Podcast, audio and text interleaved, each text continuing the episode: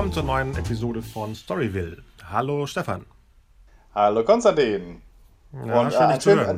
ein, ein fröhliches Halloween wünsche ich dir.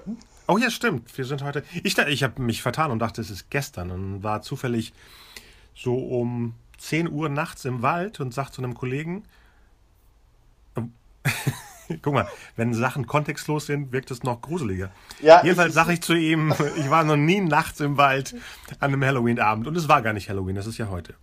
Den Rest kann man sich jetzt dazu denken, was das für ein Kollege war. Wir sind eigentlich zwei von den sieben Zwergen und waren eben im Wald, deswegen.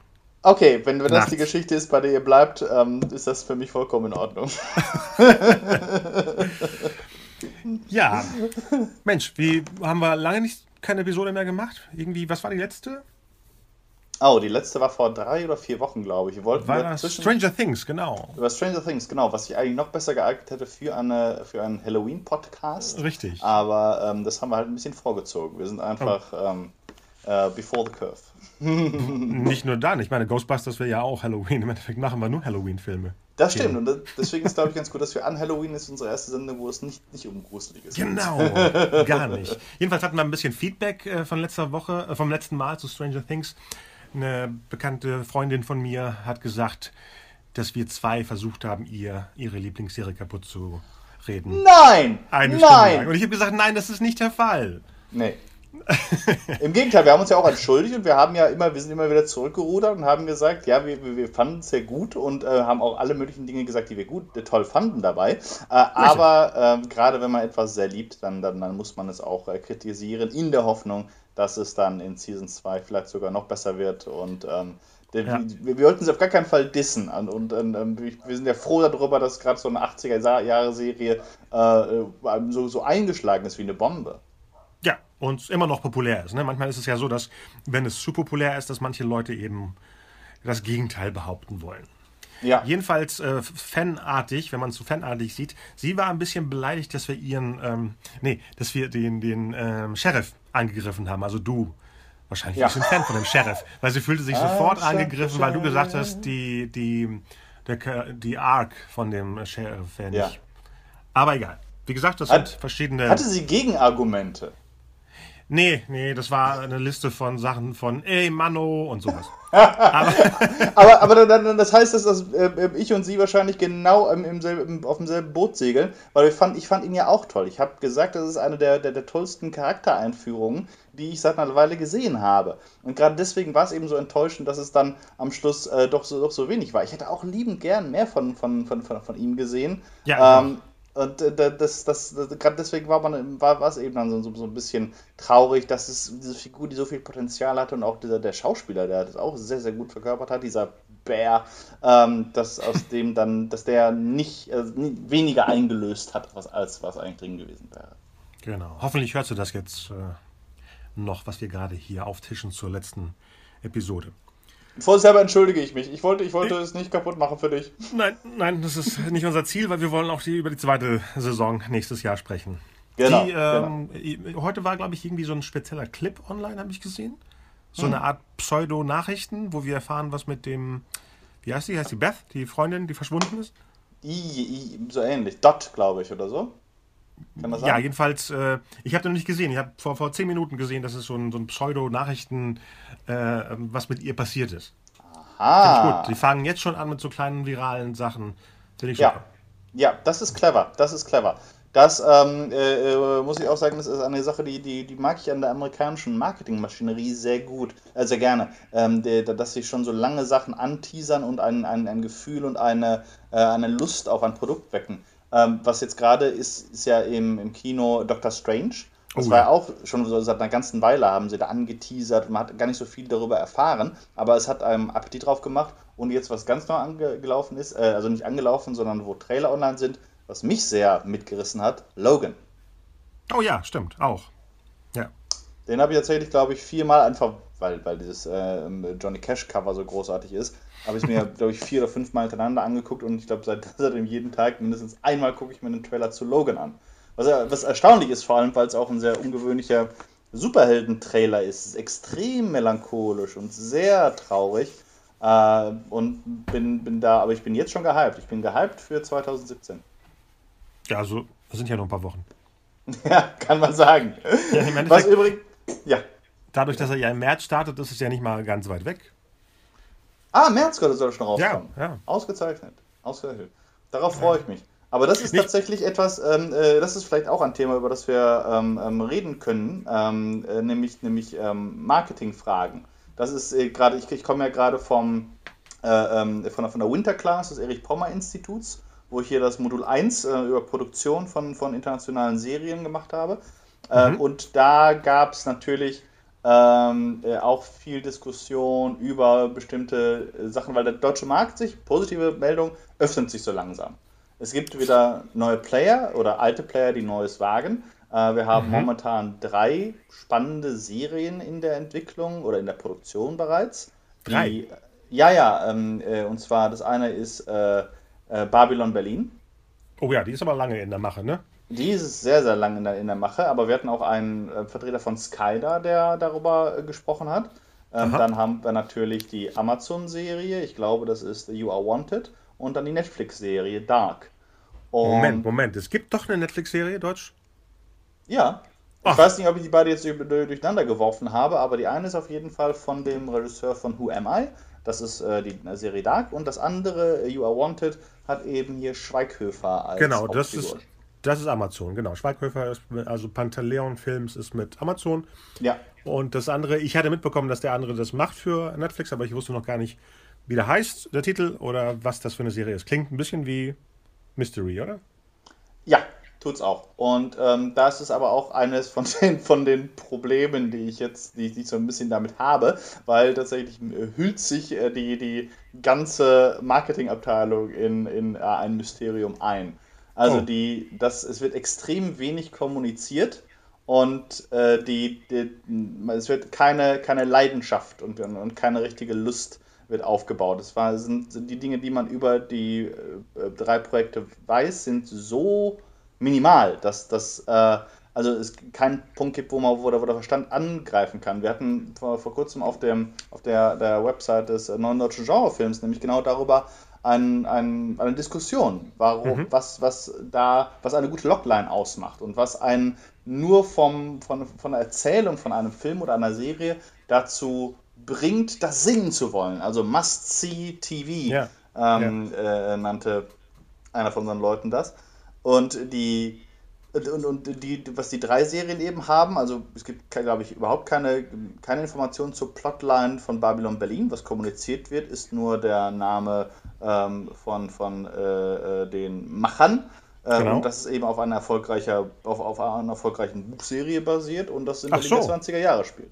Ja, ja, ich habe nur mitbekommen, ah, eine Buchserie, okay. Ja, genau. Genau, das wird, wird aber auch nicht, nicht so an die, an die große Glocke gehängt. Tikva wird als Aushängeschild benutzt, aber genau. ansonsten erfährst du eben kaum irgendetwas darüber.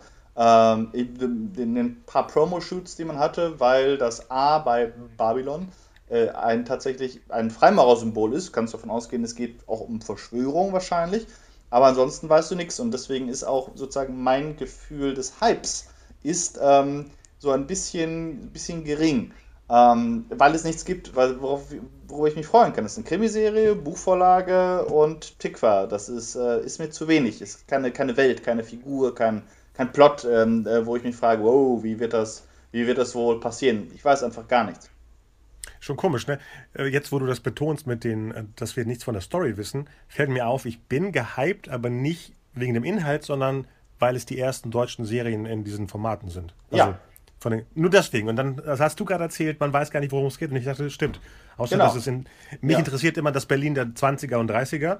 Das mhm. wäre ein Punkt. Aber das wäre dann egal, wer es macht und wo es ist. Ja. Äh, aber ich hoffe, dass es eben bei Sky was Größeres wird, weil, wie hieß der letztens vor zwei Jahren der andere Sat 1 Film Berlin in den 20ern, äh, Mordkommission Berlin oder Berlin 1 oder irgendwie sowas? Genau, genau, Mordkommission Berlin 1. Kein genau. besonders guter Titel, aber erstaunlich guter Fernsehfilm. Ja, leider habe ich das versehentlich mehr erwartet. Und dann war ah. das so, die tollen Sachen waren die von den Effektleuten. Die waren ja. echt phänomenal. Also das war wirklich, pf, ich muss, muss rauskriegen, wer das war. Kennst mhm. du wahrscheinlich, die Leute. Aber der Rest war wirklich eher so ein Kammerspiel. Es waren echt viele Szenen, die wirklich nur in irgendwelchen Zimmern spielten. Ja, Also man- okay. Die hatten so viele Effektmomente von dem alten Berlin, die hätten ruhig mehr äh, Außenaufnahmen damit machen können. Es sah auch nicht so aus, als ob es unmöglich gewesen wäre. Nee, nee, das war, äh, aber das war, ich, ich war, äh, klar, manche da mehr machen können, aber es war etwas Besonderes. Es sah auch eben Ja. nicht aus wie üblich, übliches deutsches Fernsehen. Ich hätte es auch gedacht, dass man daraus äh, eigentlich besser eine Miniserie hätte machen können. Oh ja, Das wäre oh ja. großartig gewesen. Auch wirklich gute Schauspieler. Ich fand auch Tobias Moretti als den, als den Gegenspieler, den Antagonisten, ähm, war, war glaube ich Tobias Moretti, ne? War Ja, großartig. Ähm, und äh, ähm, äh, hier Freddy Lau in, in einer ganz kleinen Rolle eigentlich, aber auch fantastisch. Es gibt, hätte einige Sachen gegeben, wo man noch mehr hätte ein bisschen schwelgen können und so.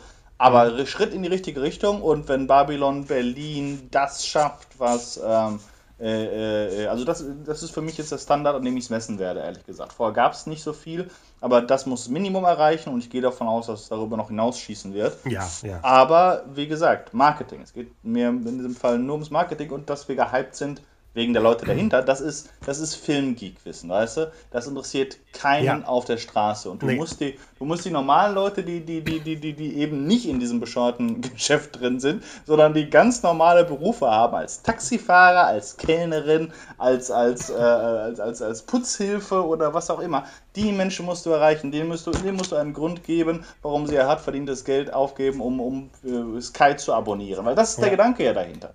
Genau, das ist der Gedanke. Ähm, bei eurem Workshop da wurden vielleicht Daten genannt, wann äh, wir die sehen könnten? Nein, also da, noch, da halten sie sich auch noch relativ bedeckt. Äh, da da ähm, wurde auch nicht, nicht, nicht äh, drüber gesprochen. Das wurde nicht kommuniziert. Und äh, übrigens, ähm, nämlich genau das, das das gleiche Problem mit den, mit den beiden anderen ähm, Werken. Mit, mit, mit Dark und You Are Wanted sind ebenfalls die Informationen, die man bekommt, so, ähm, so minimal, dass äh, sie, sie klingen, vollkommen beliebig klingen. Also bei, bei Dark war der Pitch, äh, dass eine, der, das Verschwinden zweier Mädchen ähm, in einen bringt dunkle Familien, dunkle Geheimnisse von vier verschiedenen Familien an, ans Tageslicht. Das war's. Ähm, ich habe keine Ahnung, wo und wann und, und äh, dunkle Familiengeheimnisse im deutschen Fernsehen heißt es normalerweise Affären ähm, und nichts anderes. Also ich, vielleicht ist es auch was anderes, was Spannenderes, vielleicht ist auch mal ein Serienmörder darunter. Äh, aber äh, so wie das klingt, klingt das für mich ehrlich gesagt sehr nach einem Mittwochabendfilm. Äh, ich hoffe nicht, dass es der Fall ist, weil, weil äh, auch der, der Regisseur von ähm, You Are Wanted, dessen Namen ich mir nie merken kann, ist eigentlich ein sehr guter und er hat auch ein, äh, ist jemand, der, der auch ans Publikum ran will, was mir sehr gefällt. Aber so wie das jetzt kommuniziert wurde, ist das nichts, was einen hypt. Das ist ähm, Durchschnitt oder, oder Unterdurchschnitt. Und von You Are Wanted ist, der- ist der Pitch, ein junger Familienvater, wird, äh, ihm wird seine Identität gestohlen, er muss um sein Leben kämpfen. Ach so. Hm. Das habe ich, das hab ich gesehen 1998. Das ist The Net mit ähm, Sandra Bullock. Ja, das war das allererste Mal, wo das eingesetzt wurde und dann da ist schon ein bisschen äh, Wasser die Donau runtergeflossen seitdem. Äh, ich weiß, weiß sonst auch gar nicht, worum es geht oder warum ich mich jetzt darauf freuen soll. Vor allem, wenn man kein großer Schweighöfer-Fan ist. Ähm, ich würde mir da schon ein bisschen mehr wünschen, ehrlich gesagt. Ja, ja, es klingt eher wirklich nach Enemy of the State und diese ganzen endneuzige Filme, wie du gemeint hast. Stimmt. Ja, ja, ja. Aber ich meine, Ja, das wäre zum Beispiel der Witz im Staatsfeind Nummer 1. Also das ist, äh, darüber haben wir dann diskutiert, was wird es brauchen, um das noch ein bisschen äh, zu punchen. Also wenn du so einen Moment hättest, ne, äh, zum Beispiel ihm wird die, die Identität von einem gesuchten Terroristen gestohlen und äh, plötzlich wird er zum meistgejagten Mann Europas nach einem Terroranschlag. Äh, Dann hast du was, ne? dann kannst du dir was vorstellen. Auch über den Familien. Familienvater ist keine Position, ne? das, das, das wird man, das kann alles Mögliche sein Ja. wenn er, wenn er irgendetwas hätte, wie, wie hier bei, ähm, ich musste mich dauernd erinnern an Herrn äh, North by Northwest, ne, der unsichtbare Dritte. Oh ja. Da, wo, wo es, wo es ein, ähm, ein, ein smarter Werbetexter war, der für einen Geheimagenten gehalten wurde. Und da wusstest du, da wusstest du genau, da ist ein Mensch, der vielleicht nicht kämpfen kann, aber der, der fähig ist, dank seines Jobs, sich aus jeder Situ- Situation rauszuquatschen. Und letztendlich war es ja auch das, was er getan hat, die meiste Zeit. Ähm, und da, aber da hast du genau etwas, was äh, sozusagen den, den Spaß auch da drin zeigt. Und ein Familienvater, dessen Identität gestohlen wird, mein erster Gedanke war, okay, dann bestellt ihm irgendeiner 20 Pizzas oder ähm, ordert über Amazon 34 Computer. Ähm, wo ist die Geschichte? Ja, oder er wird entführt, wie in diesem, äh, in meinem Fernsehauftritt von letzter Woche. In deinem Fernsehauftritt? Ja, hast du gesehen, diese Sat 1 Katastrophe da. mein dunkles Geheimnis. Also wenn ich das Wort Geheimnis höre, dann denke ich, das wird sowas.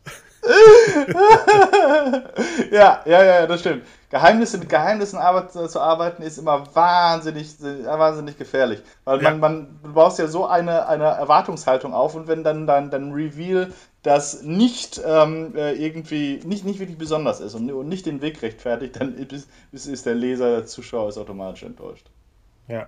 Obwohl, äh, eigentlich müsste das Thema mit dem, mit meinem, ähm, mit meiner ersten Acting-Rolle äh, hier rein, weil im Endeffekt war das Recherche für ein Drehbuch. Das war nicht, weil ich jetzt äh, unbedingt Schauspielern wollte, sondern ich bin da hingegangen wegen was anderem. Dachte, ich wäre kurz ein ähm, Statist ja. oder Komparse und dann haben die mir ein Drehbuch hingeknallt. Okay. Und ich, äh, hatte, ich war ganz kurz alleine und hatte die Chance, entweder rauszurennen oder zu sagen, ach komm, probier mal. Aha, da, ich, ich, hab, ich muss zugeben, ich habe den Clip nicht ganz gesehen. Ach so. Äh, ich fand es nur sehr cool. Die, die, du hattest eine Uniform an, ne? Richtig? Ja, genau. Äh, stand die erstaunlich gut. Ähm, erzähl mal, was, was war das genau? Äh, das ist so eine, ist eine komische. Also, eigentlich kann man das nicht mal Reality TV mehr nennen, weil es ist schon so überzogen.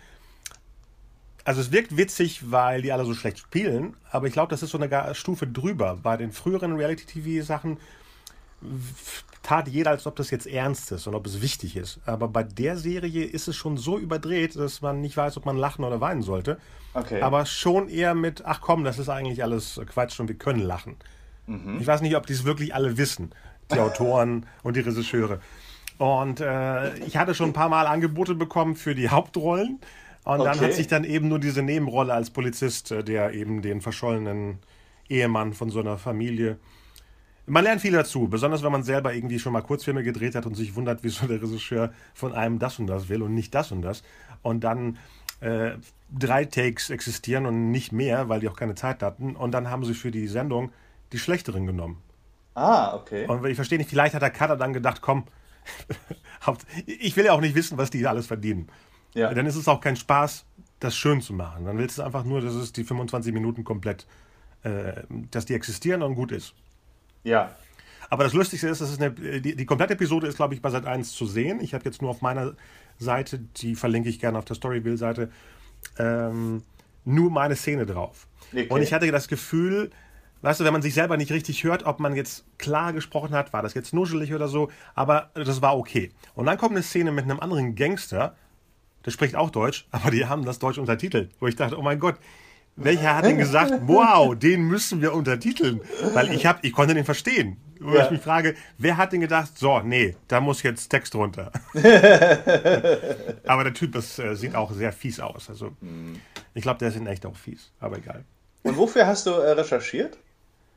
Äh, für, für, was war das denn nochmal? Das ist schon lange her. Also, als ich äh, mich da beworben habe, war das, wann war das denn? War das dieses Frühjahr?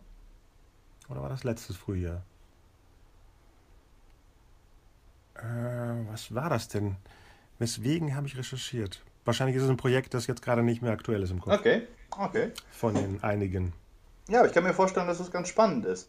Ähm, ja, aber man, man muss ähm, solche, solche, es äh, ist immer gut, sich beweglich zu halten und verschiedene Erfahrungen da, da, dazu machen. Also alles nützt einem ja irgendwas. Das war ja. auch einer der Gründe, warum ich jetzt da bei, beim Erich Pommer Institut auch bei diesem Modul drin war. War übrigens ganz, ganz witzig. Ich kann die Leute, muss ich echt sagen, also ähm, Erich Pommer kann ich sehr empfehlen. Die sind sehr liebenswürdig. Ich hatte mich nämlich ursprünglich fürs zweite Modul angemeldet.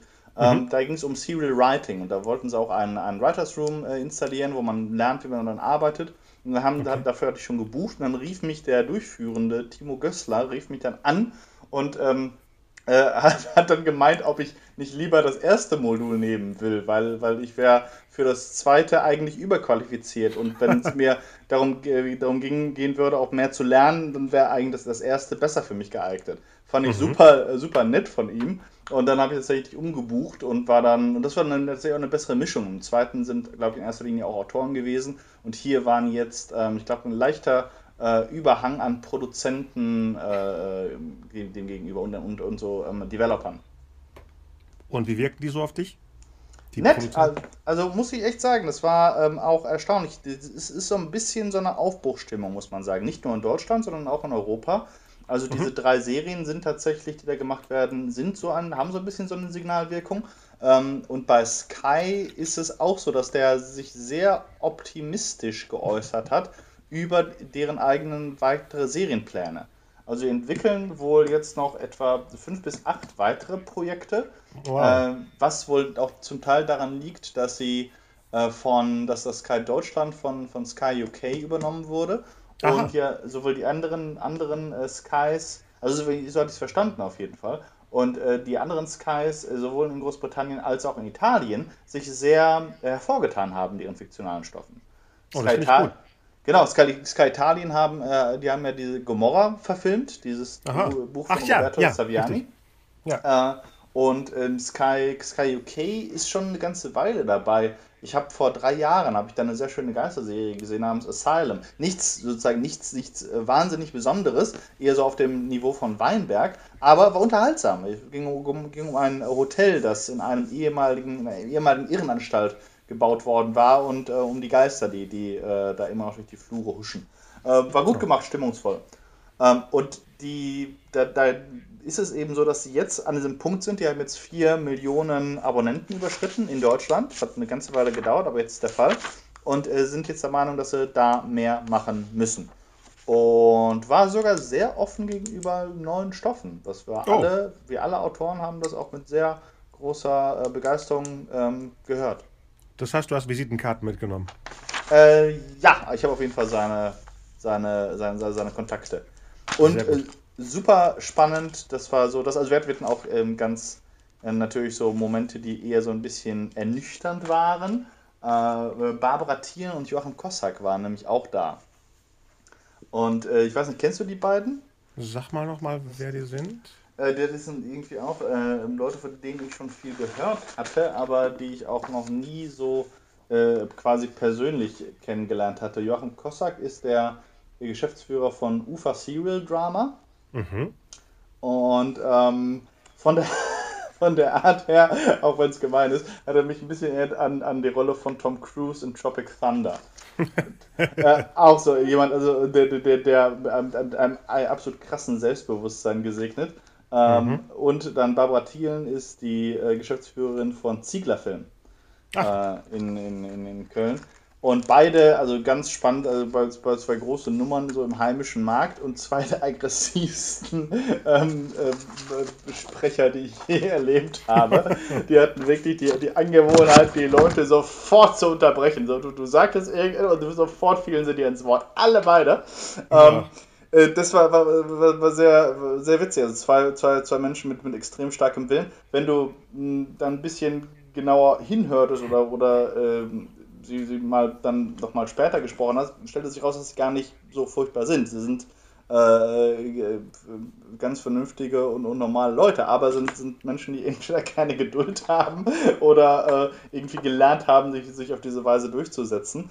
Bei denen war es so, die, die, da ging es um innovatives Fernsehen und äh, die mhm. haben so ein bisschen, äh, am Anfang hatte, hatte man den Eindruck, dass sie eigentlich einem komplett den Wind aus den Segeln nehmen wollen weil oh, die haben eben über die haben so Programmplätze gesprochen und über die erfolgreichsten deutschen Formate, die es da gibt.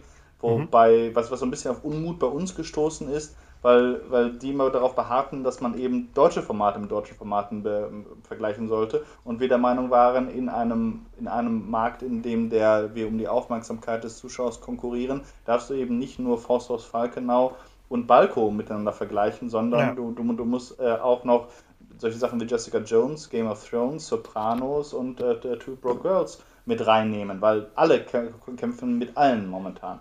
Und ähm, äh, äh, das war, und, und worum es, es schien so, deren, ähm, deren Aussage zu sein, dass eben Innovation gar nicht gewollt wird, auch vom Markt, vom Zuschauer. Aha. Was solche Zuschauer. Sachen. Ja, vom Zuschauer. Was zum Beispiel die, die, die, die schwachen Zahlen von Deutschland 83 belegen würden. Und Sachen, die eben sehr erfolgreich sind, auch jetzt gerade teilweise hochgelobt sind, wie Weißensee, dass die eben sehr, sehr konventionell erzählt sind eigentlich. In einem sehr konventionellen Genre für eine sehr konventionelle Zielgruppe. Äh, und äh, so hatte man das Gefühl, dass sie, dass sie sich eigentlich davor verwahren, vor Experimenten und nun nicht weiter ausgreifen wollen. Ähm, am Schluss kam allerdings heraus, also zumindest von meinem Gefühl war das so, dass wir anscheinend die ganze Zeit miteinander vorbeigeredet hatten, weil wo, wofür die beiden sich aussprechen wollten, war Unterhaltung. Aha. Unterhaltung äh, versus verkünstelten, also künstlerischem Anspruch, glaube ich. Also so wirkte das auf jeden Fall. Und das war etwas, wo sie bei uns allen offene Türen einrannten auch. Naja. Keiner, ich meine, es war, es fand statt an der Filmhochschule, aber wie die, die, die, die, die Teilnehmer kamen aus allen möglichen Bereichen. Es gab sehr, sehr, also manche Leute waren sogar noch Studenten an dieser ähm, Filmhochschule, waren aber auch super offen gegenüber Unterhaltungsformaten. Andere, wie habe ich ganz fantastische ähm, Autorin, habe ich jetzt zum ersten Mal kennengelernt, Sarah Schnier ähm, die hat Barfuß bis zum Hals gemacht und sowas. Ist genau wie ich eine Quereinsteigerin. Also wir haben nie eine Filmhochschule von innen gesehen. Ich glaube sogar, sie meinte, sie wäre an dem Tag zum ersten Mal in einer Filmhochschule gewesen. Äh, und, die, die, und deswegen waren wir eigentlich gegenüber dem sehr, sehr offen. Äh, es kann sein, dass es genau das war und dass, dass sie gedacht hätten, sie, sie müssten sozusagen den, den deutschen Nachwuchsfilmer von der künstlerischen Seite auf die ökonomische Seite bringen, was ja auch äh, vernünftig ist. Aber da, da haben wir äh, groß aneinander vorbeigeredet, hatte ich das Gefühl. Äh, was auf jeden Fall das nochmal bekräftigt hat, war, dass, dass äh, deren Blick anscheinend sehr stark immer noch auf den heimischen Markt fixiert ist. Also gerade bei äh, natürlich Ziegler-Filmen äh, kann man das sich sehr gut vorstellen natürlich. Ja, ja. Ähm, und dass, äh, ich habe mehrfach nachgefragt nach, nach so Zielgruppen, aber dass sie, sie haben das nämlich auch nicht nach Alter oder Geschlecht oder sowas aufgespaltet, gespalten, und das ist nämlich, wenn nämlich meine Frage. Also meine These ist ja, dass wir tatsächlich die so die Generation so ab unserem Alter eigentlich, also äh, so, so Ende der 70er, Anfang der 80er, mhm. dass es die erste Generation ist, die eben verloren ist fürs Fernsehen. Ähm, weil wir auch relativ technikaffin schon sind. Ne? Wir sind die Generation, in, in, in, deren Leben das Internet reingeplatzt ist äh, und haben, haben, ähm, haben damit gelernt, klarzukommen und uns steht die Welt offen. Ne? Und das ist der Grund, warum das, das war das Letzte, was ich ich glaube, das schon 83 war tatsächlich das letzte, was ich im Fernsehen gesehen habe, im deutschen Fernsehen auf jeden Fall. Ja, das stimmt, bei mir auch. Ja. Und, aber äh, komisch, dass du, du sagst, äh, die war natürlich im, im Fernsehen nicht erfolgreich, aber jetzt wurde ja eine zweite Saison genehmigt. Ah, für, ja. für, die, für den internationalen Markt, was ja, ja noch spannender ist. Ja, ja, absolut. Und da, da sieht man genau das. Ne? Also, dass solche, äh, die Tatsache, wenn du etwas nach außen verkaufen kannst, was übrigens genau das dänische Modell ist, dann kann ah, ja. sich so etwas auch absolut rechnen. Ne? Also äh, die, wir hatten den, den Anfang haben ganz spannende Vorträge gemacht, wo es eben darum ging, äh, um, um diese Leuchtturmprojekte, die bei den Bezahlsendern, den amerikanischen, existieren.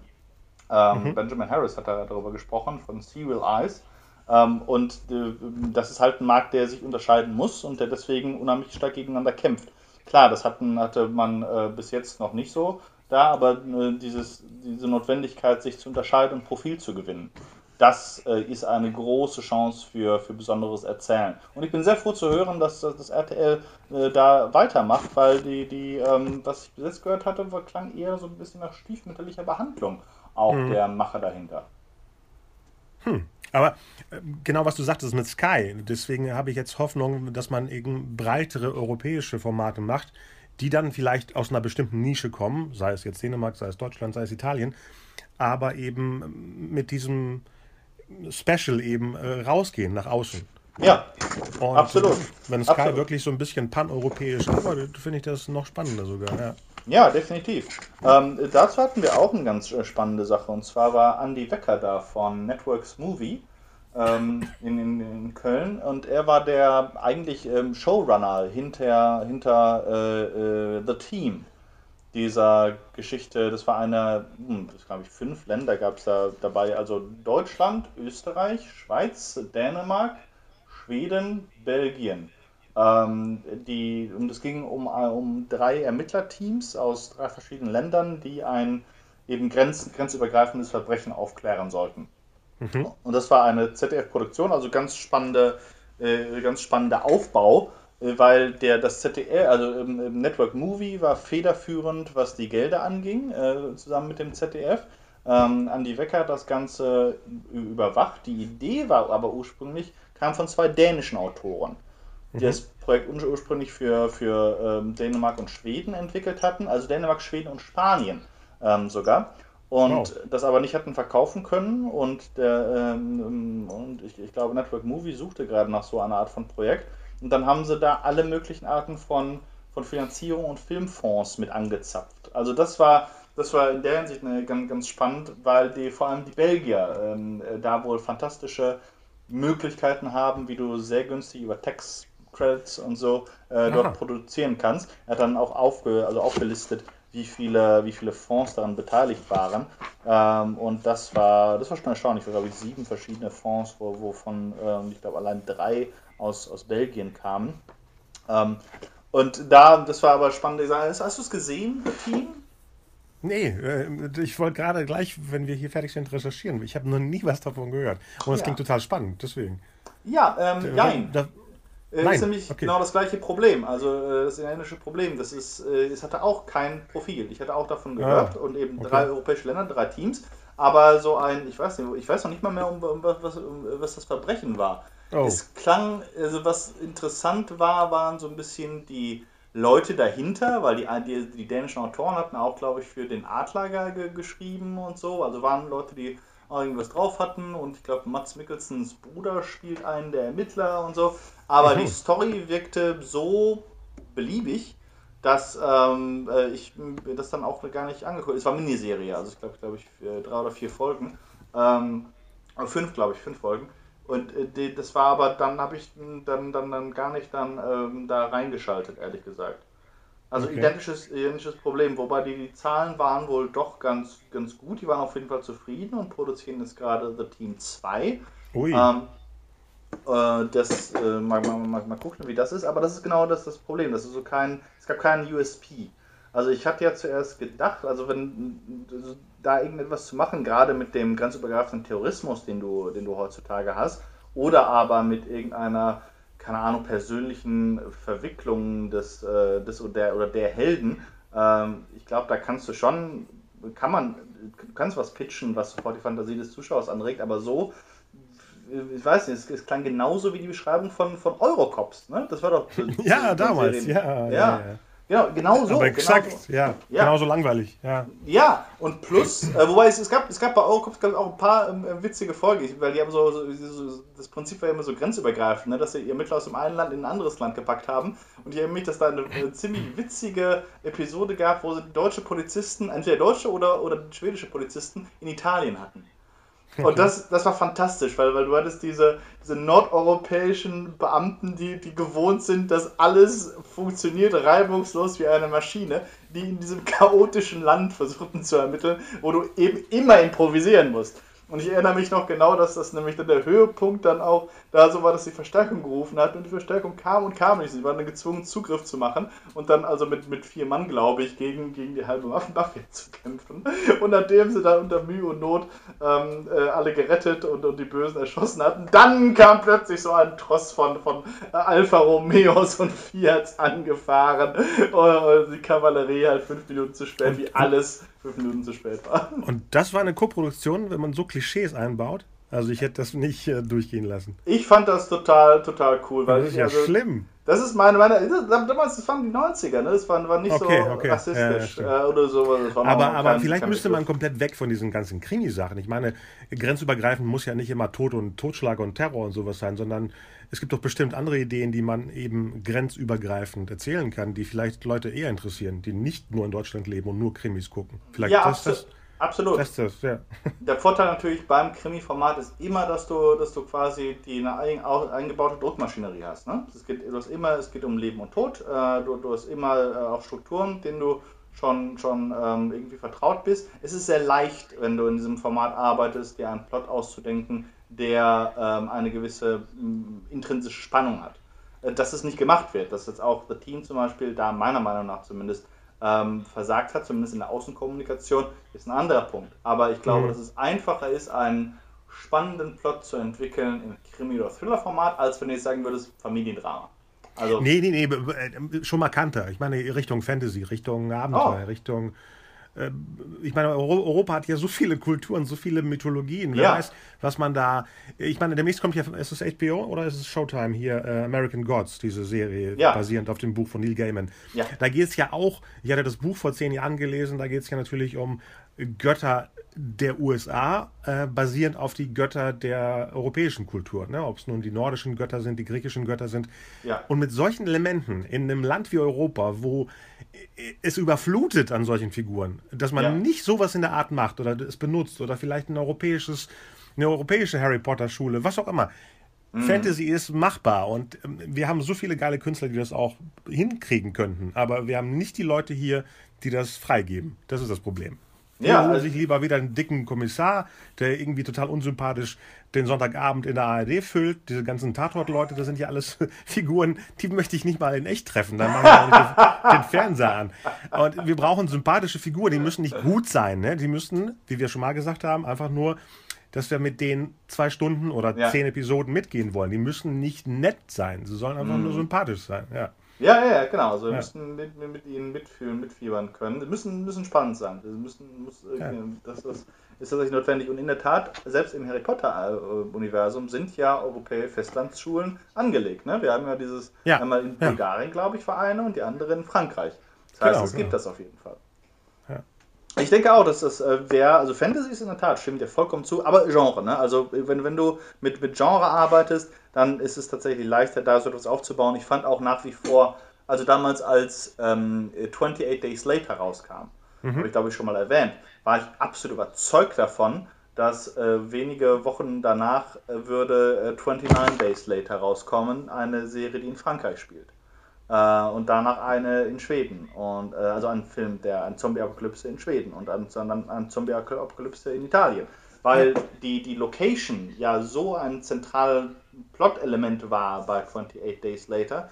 Und äh, mich, für mich automatisch die Frage dann aufkam, wie gehen einzelne Kulturen mit Ja, genau ja. so einer Herausforderung? Guck mal, das ist schon ein Konzept. Ich meine, Zombies gehört keinem so richtig. Ja. Das wäre schon, das wär schon Euro-Zombies oder was auch immer. Obwohl Ja, die, die. Leute sind jeden Tag in der S-Bahn drin. Lieber Ja. nicht.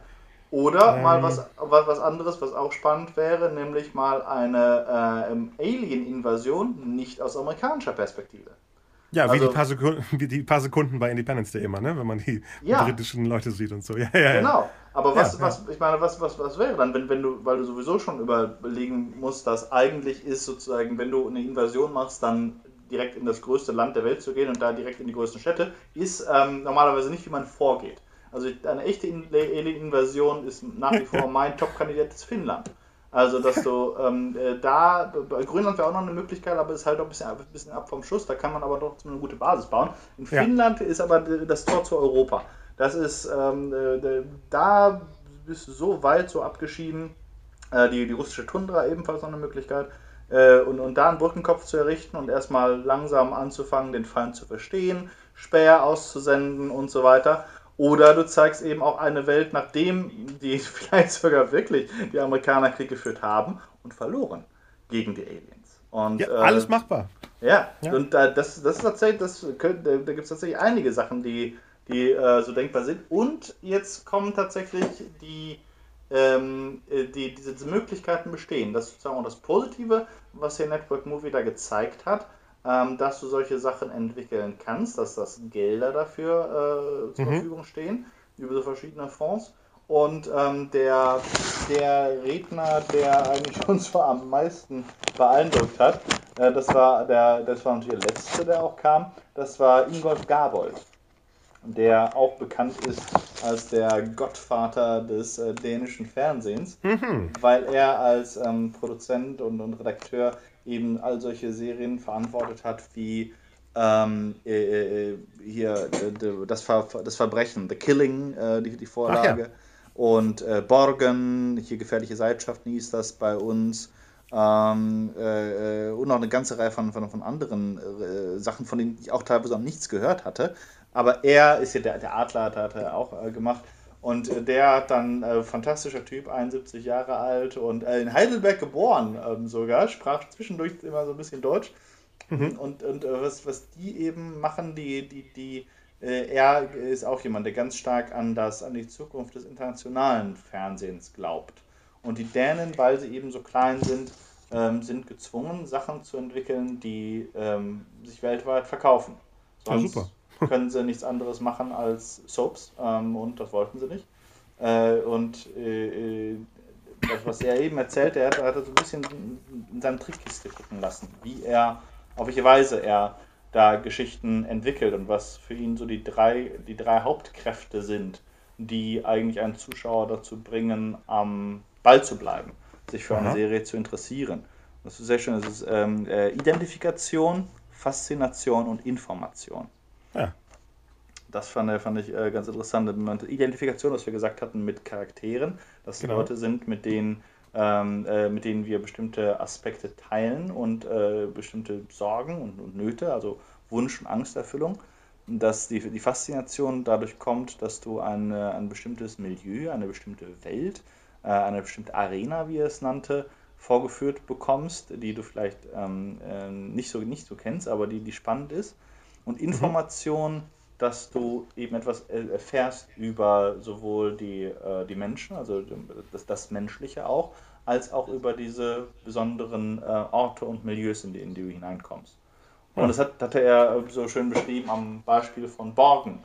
Ähm, weil da, als, er, als, er, als der Autor ihm da die Idee pitchte, ihm sofort klar war, dass das etwas ist, wo, wo sie einen Hit haben werden, weil das Problem, das eben ihre Hauptfigur hat, die da quasi über, über Nacht zur dänischen Ministerpräsidentin gewählt wird, ohne dass das also so wirklich ihre Absicht war, dass die, sie die ganze Zeit zerrissen ist zwischen der, zwischen der, der Politik und, und ihrer Familie und, und ihrer Ehe.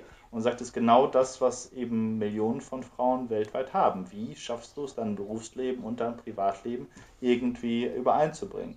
Mhm. Und er sagte, das ist das, da, da, da werden wir, da werden wir sie, sie, sie bekommen. Das ist das, was praktisch jede junge Frau interessiert. Und diejenigen, die den Weg schon gegangen sind, ähm, erst recht. Ähm, und er, er ist eben auch der Überzeugung, dass, dass es heutzutage, dass, es, dass man noch viel mehr mit äh, in Kooperation mit, mit äh, arbeiten muss. Und äh, er ist jemand, der, der sehr an eine äh, transnationale oder postnationale Art von Erzählkultur glaubt. Äh, und, sagt, und auch sagt, gerade in Europa, Europa ist so ein, ein multikulturelles, multiethnisches Land, dass wir die Fähigkeiten, die wir da haben, eigentlich noch aus, ausbauen müssen. Ja. Und äh, er, er will sogar, er geht sogar noch weiter. Er sagt, wir, und als, als Europäer müssen wir aber auch an die beiden größten Blöcke herangehen, auch allein aus wirtschaftlichen Gründen, nämlich die USA und China. Und China. Genau. Ja, natürlich. Genau so ist es. Mhm. Ähm, seine Kontaktdaten hast du auch? Ja. ah. Wie wär's, jetzt gerade äh, ist mir eingefallen, wie wäre es, wenn wir, wir beide jetzt im Rahmen dieser Sendung ähm, so ein Projekt anschmeißen? Dass wir irgendwie, es gibt ja über das Creative Europe, äh, dass man sich da irgendwie bewerben kann mit Projekten, mhm. sodass wir von Episode zu Episode so eine Art Projekt haben, was wir vorantreiben und eben die äh, Zuhörer informieren, ob es funktioniert, wie es funktioniert und so weiter mit jeder Episode das gleiche Projekt ein Stückchen weiterentwickeln. Genau. Okay, ähm, äh, wie stellst du es genau vor? Noch gar nicht, ist gerade spontan entstanden.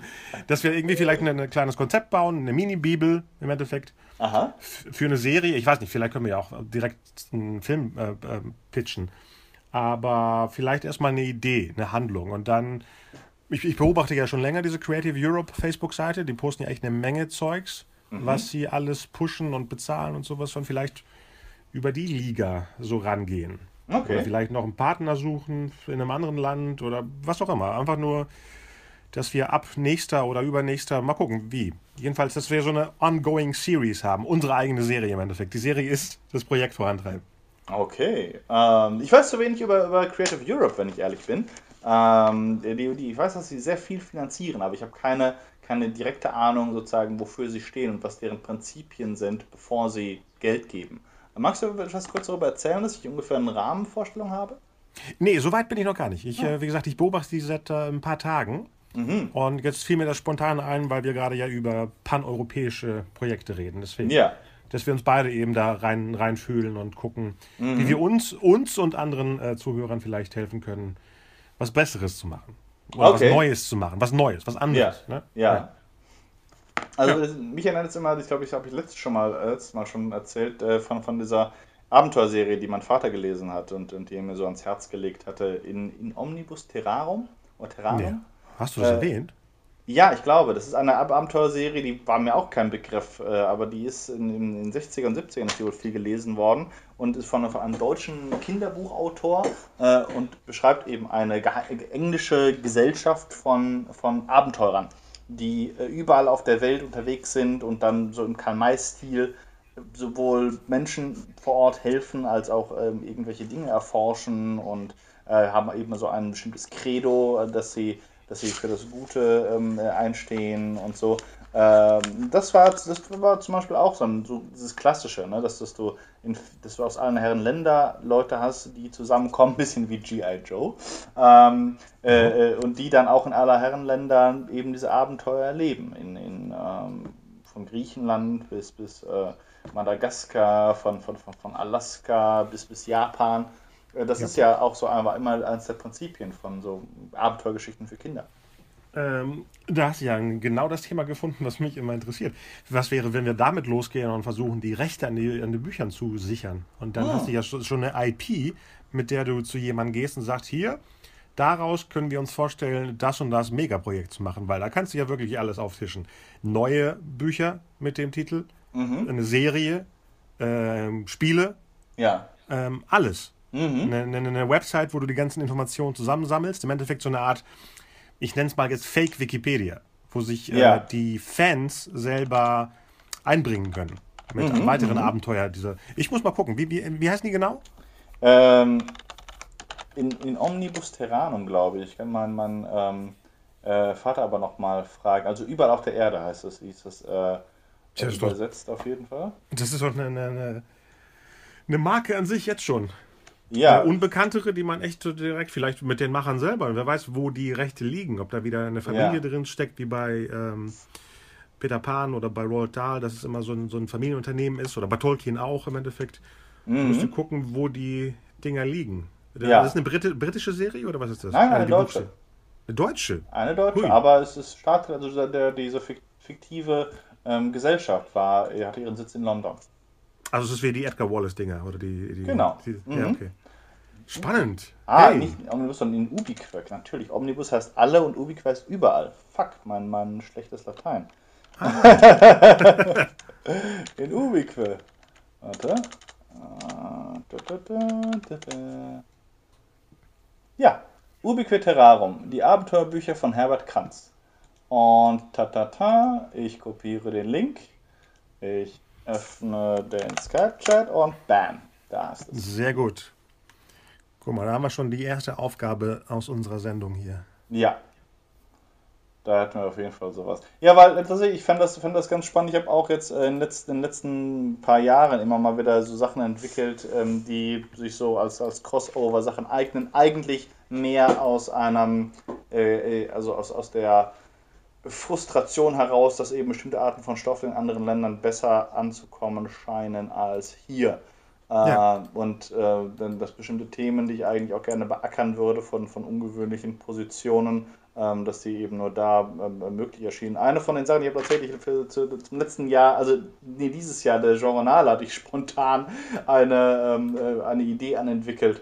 Äh, und zwar, was war das, äh, spielte in Finnland und ähm, hieß Aliens vs. Aliens. und äh, da, da, da ging es um, um ähm, das war ein, ein Science-Fiction-Grusel, äh, also Science-Fiction-Film über den ähm, äh, Flüchtlingsstrom. Mhm. Und die Idee war tatsächlich, da Leute, dass, dass du eine, äh, so eine, eine, ganz gemischte äh, Gruppe hast, dass das die eine der Heldinnen äh, ist, war eine Reporterin, die sie sozusagen mit eingeschleust hat in eine, eine Gruppe von Flüchtlingen, die von äh, sehr dubiosen ähm, Menschenschiffern eben über weiter über, über den Norden nach Europa gebracht werden sollen und direkt nach, nach über Finnland nach, nach, äh, nach, nach Schweden. Äh, mhm. Äh, und die, aber auch also für, für sie ging es eben nach um den, um den großen Coup, nicht äh, darum, dann Leuten wirklich zu helfen. Ähm, und den Menschenschleusern ging es äh, auch nicht darum, den Leuten wirklich zu helfen, sondern in erster Linie um, um Geld. Und auf der anderen Seite, also das ist natürlich dann eine, also eine, eine junge Frau, die mit, mit ihrer Tochter tatsächlich auch geflohen ist, äh, die, die hier so eine von, die, die, ähm, äh, mit der sich so ein bisschen anfreundete. Und auf der Gegenseite hattest du einen Span, Span, einen Exilspanier, der für Frontex arbeitete der selber äh, äh, also Auswanderer war, der, der Spanien verlassen hatte und äh, mittlerweile finnischer Staatsbürger war, auf, mhm. auf, auf, auf ganz no, sozusagen normale Weise und ähm, äh, auch so mit, mit, sozusagen diese, diese, spanische Leidenschaftlichkeit ähm, mit, mit, die es auf Finnland übertragen hatte und auch ein, ein, ganz großer finnischer Patriot war und sein Land auch schützen wollte vor den, vor den Schleusern und vor, vor den Fremden, die mhm. eben ähm, uneingeladen und un, unkontrolliert vor allem da reinströmten und diese Leute, äh, und er, er spürte sie sozusagen auf, weil er so ein Bluthund war. Und ähm, die trafen dann mitten in der äh, finnischen Tundra aufeinander und äh, gerieten in einen Schneesturm und mussten sich dann zusammenraufen und stießen auf ein finnisches Dorf, mhm. ähm, das sehr merkwürdig war. Und zwar deswegen, weil in diesem Dorf jeder lächelte. Und das tun Finnen nicht. Also wenn du, wenn du mal, ähm, Finnen lächeln schon, aber so wenig wie möglich. Ich weiß nicht, woran es liegt. Ich, ich, ich habe meine Schwester mal da besucht, die war ein Jahr lang, hatte, hat sie unter Finnen gelebt. Wahnsinnig nette Leute auch, aber eine ganz besondere Art, mit Dingen umzugehen. Und okay. ähm, äh, ich, ich, kann mir nichts Unheimlicheres vorstellen, als ein Dorf voller Finnen, die die ganze Zeit lächeln. Und äh, das macht eben dann auch die, die, die, die Leute so ein bisschen misstrauisch. Ähm, äh, und stellen eben dann fest, dass das ganze Dorf von, von, von Aliens übernommen worden ist, äh, die äh, auf diese Weise versuchen, den, den, den Fuß zu einer, einer, Invasion loszuschlagen und diese Gruppen, die, die äh, Menschen, Menschen äh, äh, Händler, die, die Flüchtlinge, der, der Frontex-Mann und die Reporterin müssen sich alle zusammenraufen, um diese Alien-Invasion in der neuen Heimat zu verhindern. Als was gibt es das jetzt? Als, als Konzept oder was hast du gesagt? Am ja, als Konzept war das. Äh, ähm, die hatte ich nur äh, relativ äh, schnell runtergehauen, aber ich fand es irgendwie, ich fand, fand, fand, fand, fand, fand süß und ich glaube, dass es, ähm, dass gerade Genre eine, eine gute, ein guter, ja. guter, guter Bereich ist, um solche wichtigen Fragen auch zum Beispiel wie heute von ja. Nationalität, von auch von Flucht, auch von, von, von Identifikation und so weiter äh, abzuarbeiten. Ich fand das sehr spannend. Ich, ich sehe das nämlich nur, also gerade diese Frage auch, ich habe ähm, äh, jetzt in Calais, wo dieser sogenannte Dschungel da aufgelöst wurde und diese ganzen Leute, die sich ähm, ähm, an Lastwagen fest, festhalten, um nach England rüber zu kommen. Es gibt so viele Sichtweisen da drauf. Ich habe jetzt auch in Amerika gibt es ja diese Überlegung, diese, wie viel, zwei, zwei Millionen illegale Einwanderer oder noch mehr, zehn, sechs, ähm, die alle per Generalamnestie zu Amerikanern zu machen. Mhm. Ähm, und ich habe da nur positive ähm, Sachen gehört darüber in Deutschland. Äh, und dann habe ich aber mal, es gibt so eine, so eine kanadische Seite, die heißt Rebel Media. Die ist mhm. äh, ziemlich, ähm, ziemlich äh, schräg. Man würde sie so wahrscheinlich so Alternativ, Alternativpresse eigentlich nennen. Ähm, äh, und da habe ich auch eine Diskussion zwischen zwei Menschen ge ge gehört, die eine interessante neue Perspektive aufwarfen, weil die waren beide Einwanderer. Er war geboren in Kanada und hatte dann die amerikanische Staatsbürgerschaft angenommen und sie war, ich glaube, es Costa, nicht Costa Rica, aber auch äh, südamerikanisches Land. Und die beiden sprachen sich gegen diese Generalamnestie aus Okay. Unter anderem deswegen, weil sie es, weil sie es nicht einsahen, warum sie warum andere Leute belohnt werden sollten darüber, dass sie nicht die normalen Wege gegangen sind. Ja, das stimmt. Sie, das stimmt. sie selber ja. haben irgendwie drei Jahre äh, ja. und 10.000 Dollar dafür eingesetzt, ähm, um ganz natürlich Amerikaner zu werden und Leute, die eben per, per Hilfe der, der, der, der, der Schlepper und Schleuser äh, rübergekommen sind, dann im Illegalen äh, schwarz bezahlt wurden über lange Zeit, dass diese Menschen dafür belohnt werden sollten, obwohl es ja normale ähm, ähm, Immigrationsmöglichkeiten gab und wohl, wie ich gehört habe, 60 Prozent der ähm, äh, Immigration aus Mexiko in die USA auch legal verläuft, nach wie vor. Okay. Das fand ich, fand ich sehr interessant. Also da gibt es noch viel mehr Sichtweisen als das, was, was man so normalerweise im Kopf hatte, hätte. Und ähm, das ist auch, wie, wie, äh, ich glaube auch, dass das sozusagen also eine Perspektive, die wir total, also über die fast nie gesprochen wird, sind wirklich diese Schleuser. Und äh, ja. man, man gibt, die, die eine Seite gibt sozusagen Europa die Schuld aus irgendwelchen Gründen, dass Menschen am Mittelmeer ertrinken. Die andere gibt den Flüchtlingen die Schuld, die versuchen aus der Heimat, aus ökonomischen oder tatsächlich ähm, kriegerischen Gründen zu fliehen. Aber äh, die, die, die, die, die eigentlichen Bösen sind meiner Meinung nach diese Schleuser, die teilweise da 8000 Leute auf Boote packen, die für 500 Menschen ausgelegt sind, ja, denen es oh scheißegal ist, ob irgendjemand äh, von, von denen krepiert, die, die auch bekannt dafür sind, Leute über Bord zu schmeißen. Äh, äh die, die, äh, wo es viele Fälle gibt, gab auch von sexuellem Missbrauch oder erzwungenen sexuellen ähm, Dienstleistungen. Das sind wirklich üble Leute, das sind keine Helfer. Nee. Ja, und eigentlich dann, sind das die perfekten neuen Bad Guys für Filme. Ja, genau. Ja. Genau, aber da, da, da ist irgendwie, das, hat noch keiner so richtig da, darauf aufgegriffen. Weil auch Frontex sind nicht die Bösen. Frontex werden häufig so als die, als die Bösen eigentlich angesehen. Aber die Truppe hat tatsächlich in Spanien, weil Spanien hatte, hatte ja das erste Problem mit der, ähm, äh, mit diesen, mit diesen ähm, Massenfluchten, die da gekommen sind, die haben das auch fast auf null reduzieren können äh, indem sie mit Behörden zum Beispiel in Marokko zusammengearbeitet haben und deswegen sterben nicht mehr so viele Menschen zwischen Spanien und, ähm, äh, und, und, Marokko. Die haben irgendwie runtergekriegt auf, auf, auf fast null. Hm. Okay.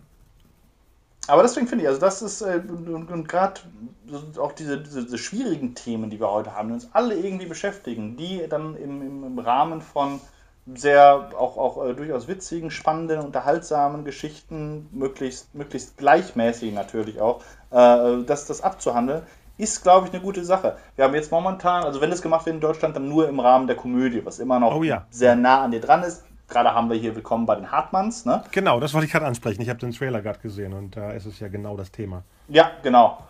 Fand Wo ich erst dachte, erst dachte ich so, aha, wie heißt er nochmal, Dingens aus Fuck you, Goethe spielt jetzt einen Flüchtling, aber nein, war nicht der Fall. Ich dachte erst, weil auf dem Cover drauf war, dass die jetzt daraus eine Komödie machen, aber nein, er ist ja der nette Integrierte. Genau, genau. ähm, ich fand den zweiten Trailer auch gut, also ich fand ihn nicht so schlimm wie den ersten. Beim ersten klang es schon sehr einseitig. Beim zweiten fand den, der, der äh, hat mich so ein bisschen versöhnt. Was, was, was mich stattdessen überrascht hat, war, dass äh, jetzt der, die Hallerforden-Komödie Ostfriesisch für Anfänger, dass das so verrissen wurde in der Presse. Ja, ich habe ja. nur den Trailer gesehen und er wirkte eben sehr, ähm, wo ich genau wusste, was wann passiert. Der Trailer ja. war ja wirklich, wirklich handlungsmäßig aufgebaut. Mhm. Aber ich habe nicht mitbekommen, was in der Presse so passiert ist. Echt?